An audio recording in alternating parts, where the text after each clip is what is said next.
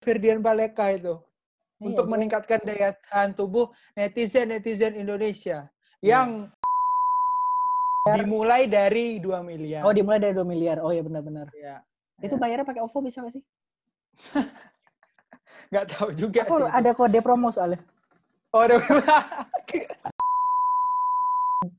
Beberapa pengacara mungkin sekitar dua orang ya, dua orang apa tiga orang gitu, yang melaporkan dia bahwa dia telah melanggar undang-undang. ITE.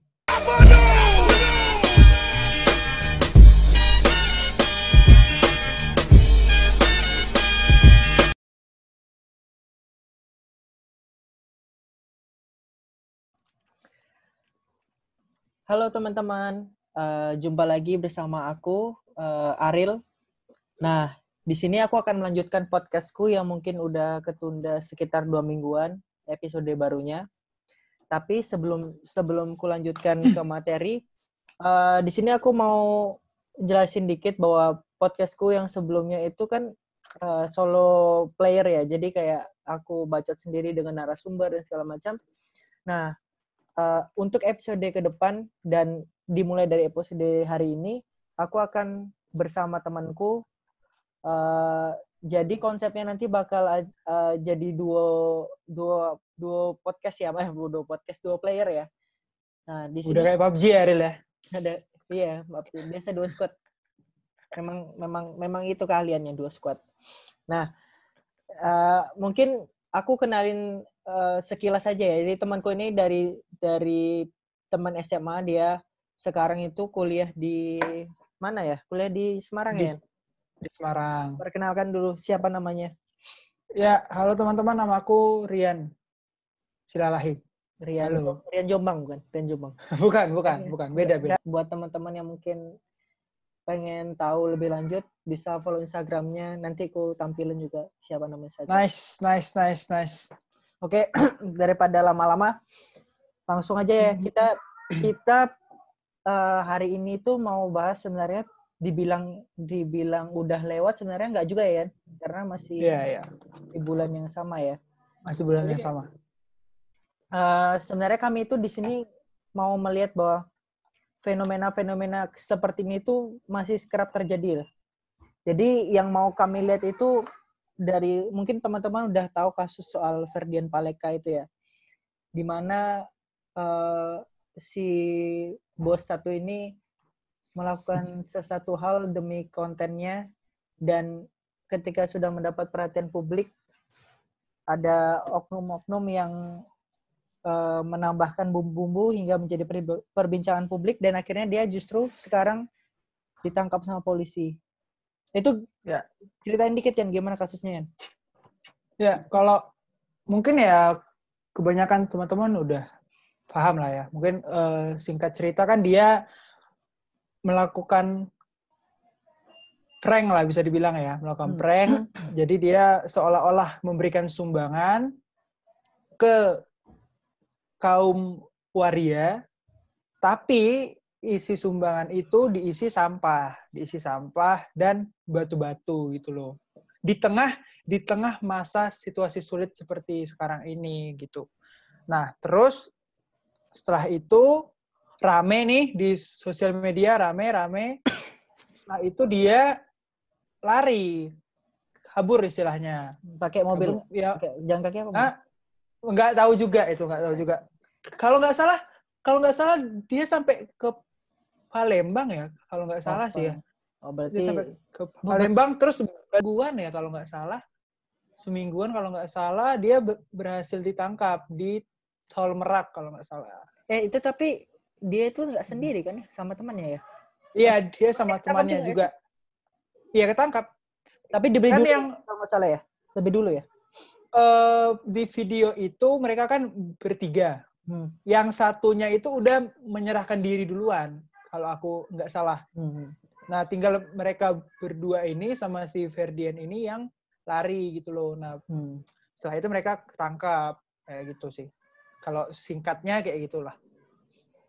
Tapi sebelum apa ya kita kita bahas lebih lanjut soal Ferdan ini, eh, mungkin aku mau melihat bahwa sebenarnya fenomena prank ini bisa menurut menurutmu sendiri bisa terselip bullying nggak sih sebenarnya? Kalau fenomena prank yang kita lihat secara umum ya secara umum kita lihat.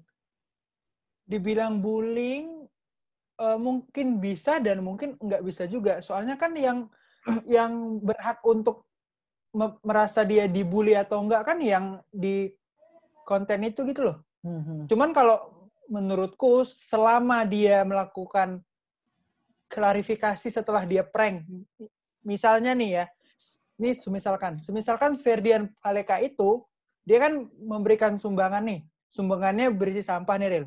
Mm-hmm.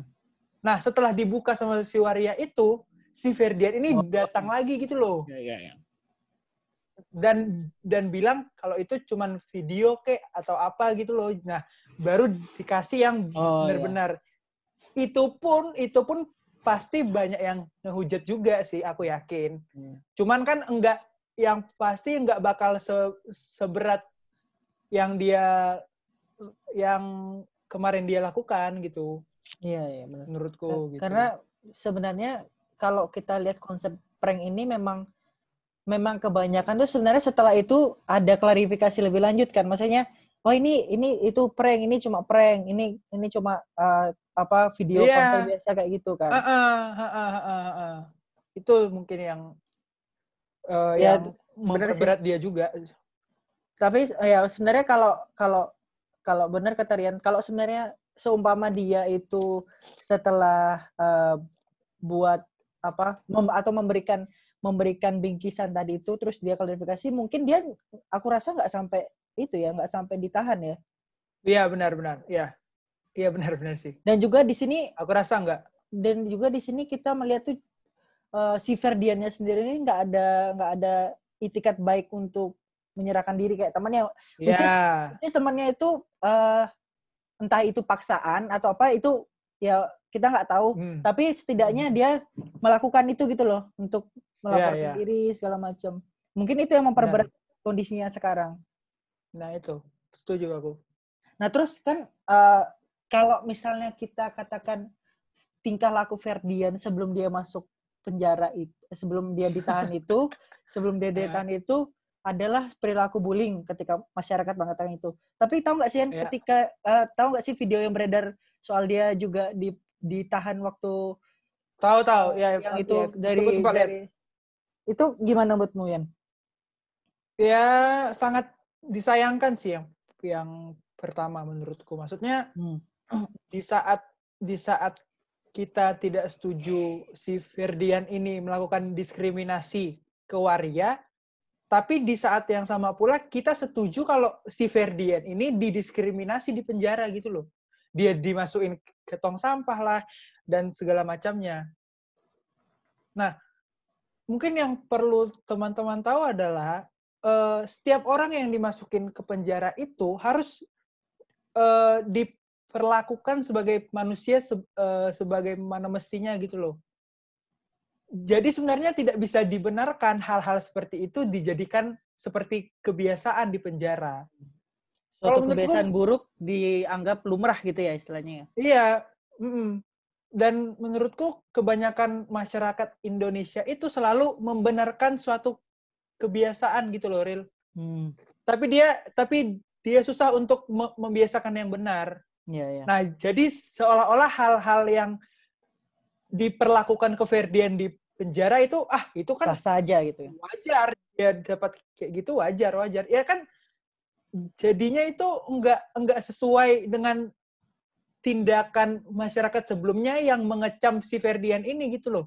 Secara enggak langsung si masyarakat ini juga memposisikan diri sebagai Ferdian juga jadinya. Ya. Sebenarnya dengan dengan seperti ini kita kita bisa menilai bahwa ya sebenarnya ini sentimen ke pribadinya bukan sentimen sama kasusnya gitu loh. Benar, benar, benar, benar.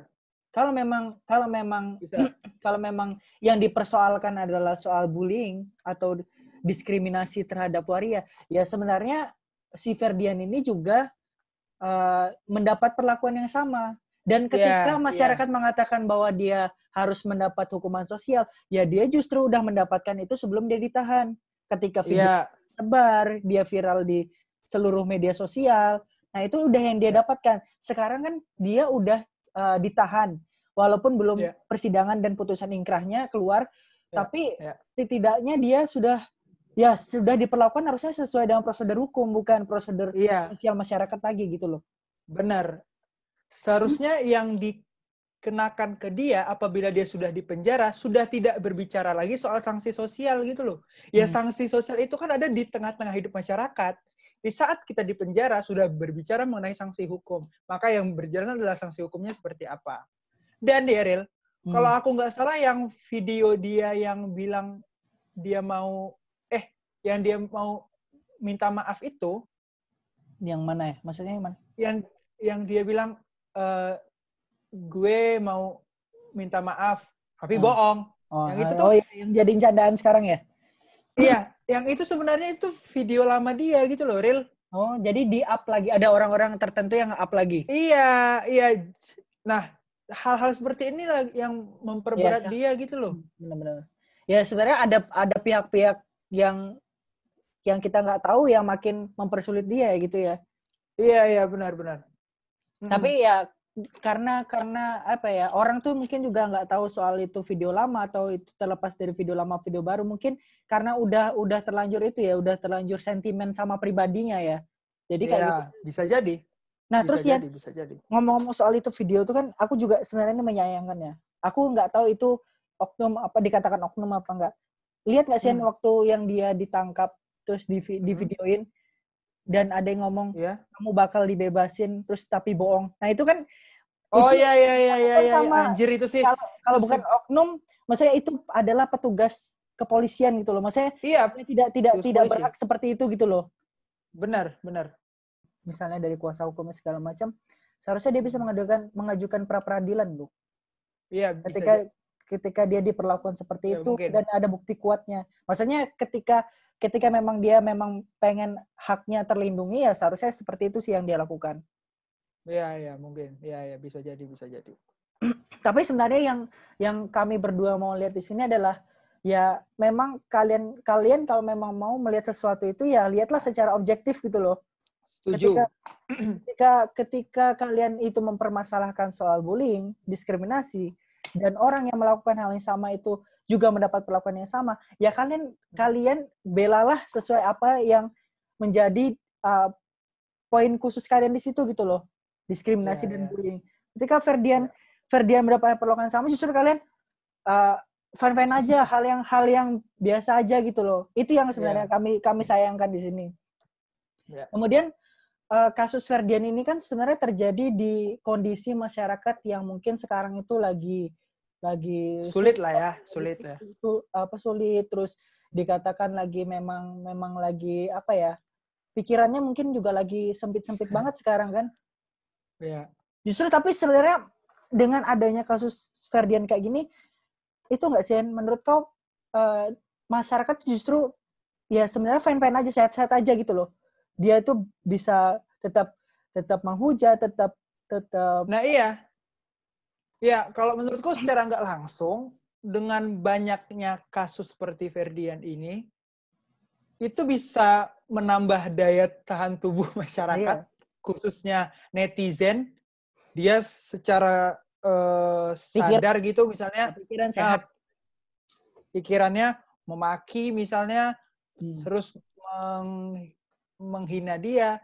Nah, jadi kan pikiran kita tuh enggak yang di rumah aja gitu loh. Maksudnya enggak yang ke iya iya corona-corona terus jadinya. iya iya benar-benar dan Tuh. dan secara tidak langsung di sini mau apa ya melihat bahwa ada peran Ferdian sebenarnya dalam itu dalam mengurangi tingkat Benar, tingkat penyebaran corona ini sendiri. setuju.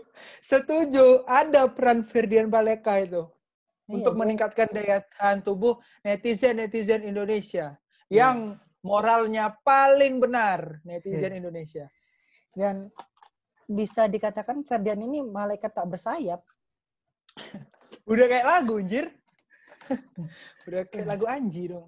Tapi ya itu apa ya teman-teman di sini mungkin apa yang perlu digarisbawahi adalah kalian kalau melihat sesuatu itu harus objektif ya. Maksudnya apa yang kalian bela ya sesuai jalur itulah. Jangan ketika uh, apa yang kalian bela sudah selesai, tapi ketika itu terjadi lagi, justru kalian uh, tidak tidak apa tidak sesuai jalur lagi, justru kalian tetap tetap menghujat pribadinya segala macam gitu loh.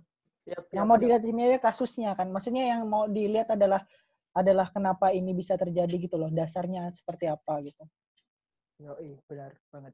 Terus ini kan, kalau Ferdian eh, itu kan sorry sorry apa apa apa ya memang memang itu kan kenyang kenyang bro kenyang kenyang namanya manusia iya setuju Terus, uh, kan itu Ferdian itu kalau nggak salah masih awal-awal bulan ya kemarin terjadi. Nah, kalau bulan Mei. Ya. Ah, awal bulan. Nah, ada lagi nih kasus menarik kan waktu masuk-masuk akhir bulan inilah itu soal yang selebgram itu apa? Siapa namanya? Sarah ya? Sarah Sarah Sarah oh Kel. Sarah. Sarah itu. Kel itu. Wah. Ah, dia menarik menarik berhasil menarik. berhasil menarik perhatian orang-orang Indonesia juga. Iya. kasusnya yang Ben sempat ngikutin nggak? Tahu sih aku aku. Iya sempat ngikutin sempat ngikutin. Ngikutin ya? Dia pokoknya ya intinya buat teman-teman yang mungkin masih belum tahu apa seperti apa ya dia itu buat buat video yang di mana sebenarnya tujuannya baik ya tujuannya baik buat amal. Tujuannya sangat mulia mulia, mulia tujuannya bro jarang orang seperti mulia. ini. Dan, benar benar. dan, dan dan yang yang perlu kita garis bawahi dia berpikiran out of the box. Dia nggak minta sama siapa-siapa. Betul dia yang paling perlu diingat adalah dia tidak menggalang dana seperti iya. orang-orang kaya lainnya kan? Iya mungkin dia dia pikir apa itu kita bisa.com Iya, benar, benar. Dia benar. tidak tidak perlu bantuan orang lain, cukup cukup dirinya sendiri. Jadi iya, dia Jadi. dia dia berencana untuk beramal. Nah, tapi yang dia lakukan untuk beramal itu adalah melelang keperawanannya 2 hmm. miliar kalau nggak salah ya. 2 miliar. Dimulai dari 2 miliar. Oh, dimulai dari 2 miliar. Oh ya benar-benar. Iya. Itu bayarnya pakai OVO bisa nggak sih? nggak tahu juga Aku sih. ada kode promo soalnya. Oh, ada ya bener, bener ya. Bener juga, cuy. Jadi Udah itu promo, ya? dia dia out of the box pikirannya. Nah, ya. Terus kemudian yang menjadi permasalahan di sini ketika video itu sudah viral dan akhirnya hmm. kemarin tuh aku aku nemu postingan kalau uh, ada screenshot yang mengatakan eh, dia tuh screenshotnya isinya DM dia dengan temannya apa ya Nah, hmm. pada intinya dia itu melakukan itu hanya demi konten. Lagi-lagi lagi-lagi uh, semua dilakukan demi konten, demi demi engagement. Nah, kemudian oh, gitu kalau ya? masalah sudah udah di take down itu videonya. Nah, iya, udah iya sudah take down, sudah take down. Nah, itu oke okay, ketika dia sudah take down mungkin dia sudah klarifikasi, udah minta maaf, entah itu minta maafnya uh, secara tulus atau enggak, ya itu urusan dia dengan Tuhan ya.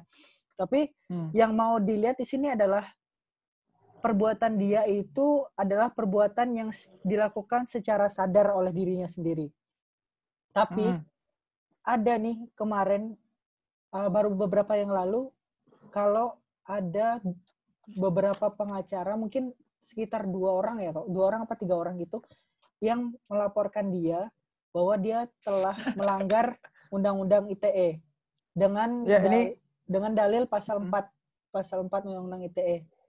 Itu aku sebenarnya ketika baca postingan itu justru aku ketawa karena ya kalau kalau aku aku sama Rian ini dari dari mahasiswa hukum juga melihat hal kayak gitu tuh justru jatuhnya miris bukan bukan mendukung gitu loh. Iya. Kalau ya, kalau menurut gimana?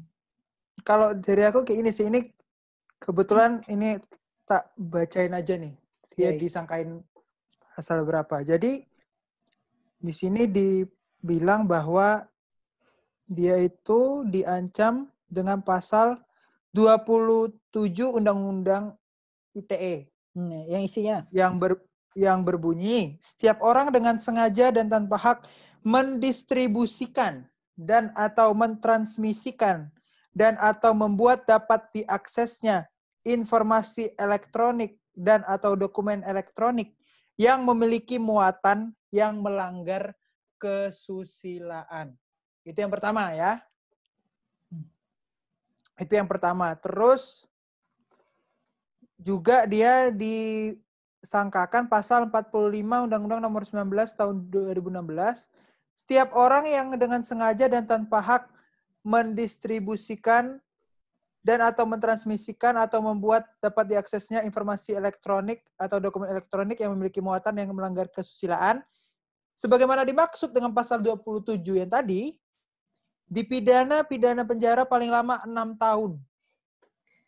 Jadi yang yang pertama yang pertama dia tuh disangka pasal undang-undang ITE hmm. yang di mana pada intinya itu penyebaran memuat konten. memiliki muatan yang melanggar kesusilaan.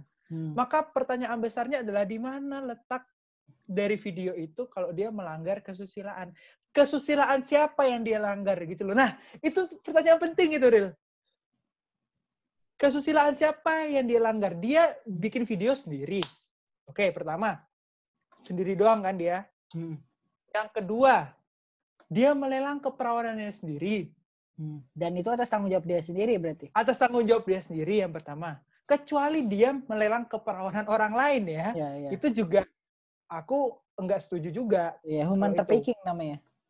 Iya, human hmm. trafficking. Nah, dengan uh, yang aku bilang tadi kan sebenarnya kan enggak enggak ada yang dirugikan gitu loh, enggak ada yang dilanggar kesusilaannya gitu loh. Iya, iya. Benar gak sih, Ril? Kalau kalau menurutmu gimana? Yang kalau aku ya, aku saya melihatnya gini dulu. Dia buat konten itu uh, menggunakan nama pribadinya itu satu. Kemudian kedua, dia membuat konten itu tidak ada sama sekali menggunakan kata-kata kasar, kata-kata yang berbau seksual dan segala macam. Yang ketiga, hmm. dia membuat konten itu dengan pakaian yang sopan. Kalau kalian Bener. semua nonton videonya, Lantas ketika poin yang kedua ini tidak menggunakan kata kasar dan dan uh, mungkin bagi pihak yang melaporkan kata-kata keperawanan ini dianggap sebagai eh, kata-kata pornografi ya it, mungkin itu yang dijadikan permasalahan niat dia dengan dengan menggunakan kata-kata itu dianggap sebagai penyebaran dan bermu, uh, dan memuat konten pornografi. Silaan gitu ya? Iya. Iya, silaan. Ya, kalau menurutku ya sebenarnya yang harus kita pahami dulu adalah siapa yang berhak menafsirkan itu kesusilaan apa enggak itu yang pertama. Dan hanya, hanya bilang kalau dia mau melelang keperawanannya, apakah itu melanggar kesusilaan? Itu hal yang aneh gitu loh menurutku. Iya. Dan dan dan yang yang yang pengen aku bilang adalah memang sih setiap orang berhak gitu loh setiap orang berhak untuk melaporkan lah ke pihak yang berwajib gitu hmm. kan. Hmm. Cuman kan di sini kita juga berhak berpendapat atas pelaporan itu.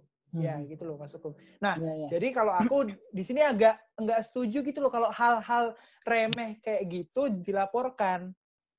Dan ya. seperti ya. yang kita sama-sama tahu juga kan undang-undang ITE ini udah sering kali dijadikan sebagai pasal, pasal karet. karet gitu loh. Ya kenapa harus kayak di dilaporin yeah. sih hal-hal gini gitu? Karena gini loh uh, kalau aku ngelihatnya sekarang itu justru dengan adanya pasal-pasal dan dalam bentuk delik umum kayak ini hukum sekarang tuh dijadikan bahan mainan gitu loh.